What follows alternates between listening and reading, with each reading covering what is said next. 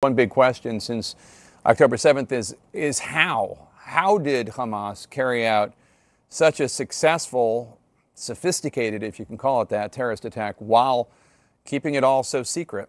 And today we're learning that old school technology may have played a major role. CNN's uh, chief investigative correspondent, Pamela Brown, joins us now from the U.S. Pamela, what does the intelligence show?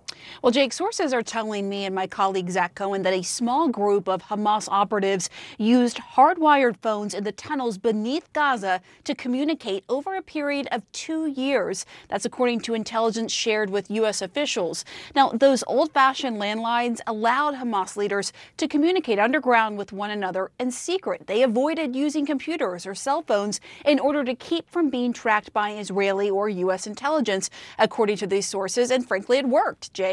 Instead, they held meetings in person among a small group and they stayed off all digital communications. So this partially explains why Israel and the U.S. were caught so off guard by the attack and how 1,000 Hamas fighters were able to pour across the border without being stopped, shown here in this propaganda video released by Hamas. Now, all of this communication happened in the miles of underground uh, tunnel system beneath Gaza that the IDF nicknamed the Gaza Metro. You heard the uh, the hostage there in the story you just played, Jake, talking about the spider web of tunnels. That's where apparently the, these uh, phone lines were hardwired underground. Another way Hamas was able to keep this under the radar is that they kept the planning of the October 7th attack a secret even from other members. Only a very small group knew about this mission until just before it was carried out. Hamas ground unit commanders and fighters were in training for many months and they were kept in a state of general preparedness, I'm told, but only found out about the specific plans just a few days before the terrorist attack. And one of the sources said some of their training above ground was observed by Israeli officials, but did not ring major alarm bells. The thinking was, I'm told, was, oh, Hamas always trains people like this. It didn't look different. But of course, we know now, Jake, it was. And Pamela, Israel actually found these hardwired phones in Hamas strongholds in the, in the past, though, right? Yeah, that's right. Uh, Israeli military found a similar kind of communication system when they raided a city in the northern West Bank over the summer, according to an Israeli official. They called this a joint operational command center, and it had hardwired communication lines and closed circuit surveillance cameras to give advance warning of Israeli troop movements. So clearly, this is something that has been in their playbook. Hamas uh, has had their playbook, and they used it to execute this operation, as you pointed out, successfully, Jake. All right, Pamela Brown, thank you so much. I want to bring in Mark Regev with me here in Tel Aviv. He is the senior advisor to Israel's Prime Minister Benjamin Netanyahu, also a former Israeli ambassador to the United Kingdom. Thank you so much for being here. I uh, really appreciate it. If Shin Bet, the Israeli Security Service, if it knows so much about Hamas, uh, why wouldn't they know about these tactics? How could Shin Bet and the IDF not have seen October 7th coming in any way? So it's clear there was an intelligence failure, Jake. It's clear we were taken by surprise and we've paid a, a terrible price for that. Uh, what is it, 1,400 people killed and more taken uh, uh, hostage. I think we, when this is over, yeah, now we're focused on winning this and we will win this, but when this is over, there'll have to be an investigation, thorough investigation, lessons learned. Why was there an intelligence failure? Why was it so easy for them to cross over the fence, which was supposed to protect us uh, with all the high tech and so forth?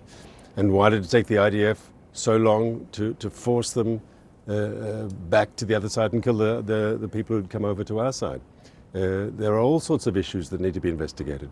In the past, when we've had security mishaps like this, and this is more than a mishap, this is a major problem. Yes? Uh, we've had investigations, we've had committees of inquiry, we've had parliamentary inquiries. I'm sure when this is over, when we've won this, we'll have those sort of investigations. Ultimately, we're going to continue to live here. We live in a tough neighborhood, and we have to make sure we're at the top of our game, and it's clear we weren't. But you heard uh, the freed hostage, uh, Yochi Lifshitz, 85 years old, this morning, saying this wasn't just an intel- intelligence failure. There had been warnings in the weeks before. Hamas doing things, the, the fence not strong, people calling uh, the security forces, warning them and these complaints, these warnings by the kibbutzim around there ignored. So it's clear she's speaking for many Israelis I mean, we, we pride ourselves on having very good intelligence services. Uh, the Mossad has an international reputation. Uh, the Shin Bet is the same. And yet here, it's obviously we weren't up to par. And I think Israelis expect more. And there will be investigations and there will be lessons learned. Why do you think Hamas has been releasing hostages? That's four hostages released. Obviously, two of them are American. I'm not sure about the nationalities of these recent two. Are they, are they Israeli? Yes. They're both just purely Israeli. That's what I understand. Okay. Why are they releasing hostages? Because they're under immense pressure, and their allies are under immense pressure. Um, uh, look, Hamas wants a ceasefire. They, they hit us, they hit us hard, and now they want a ceasefire to protect them so we don't destroy their military machine. But they're not going to get one. We're going to continue keeping up the pressure. We're going to continue to target them. And with the international diplomatic pressure on their allies, we think we can get more people out. Do you think there are going to be more hostages released in the next week, two weeks? I can't, I, I, can't speak for Hamas, obviously, but we'll keep the pressure up. In the past, over the last week, pressure has got people out. Keep the pressure up, increase that pressure, make Hamas feel the heat, make their allies feel the heat. You'll get more people out. So last night you told uh, CNN's Kaitlan Collins uh, that Israel is not going to authorize fuel to enter Gaza because it will just fall into Hamas's hands, even if it's meant for the hospitals, Correct. meant for humanitarian reasons. Hamas will take it. They control Gaza. Correct. Um, only uh, th- then this morning, the IDF chief of staff uh, said it will. Uh, it will enter fuel, will enter Gaza, but only for civilians. Then just minutes ago, an IDF spokesperson said no fuel, full stop, because it will end up in the hands of Hamas. That's three different positions in less than 12 hours, I think. Uh, why? What's going on? And what is, is there, are you going to end on one of these positions at some point? So the government decision uh, that has been taken by our security cabinet is we're in favor of humanitarian aid, which is water, food, and medicine. Right. The trouble with fuel, and I know that they say they need it for the generators in the hospitals, and that's a genuine need, is that the same fuel is taken, stolen by Hamas, and as you've said correctly, they control Gaza. They're the only people there with guns. They can take what they want. They take that off for their military machine. And they use that for, uh, for rockets. For rockets and for their underground network of tunnels. right, for the oxygen in the tunnels. Correct. Right. And, and we obviously want to deny them that. But I want you to know we, we, we put out a statement earlier today, the IDF. There is actually a huge amount of fuel inside Gaza today, which Hamas has.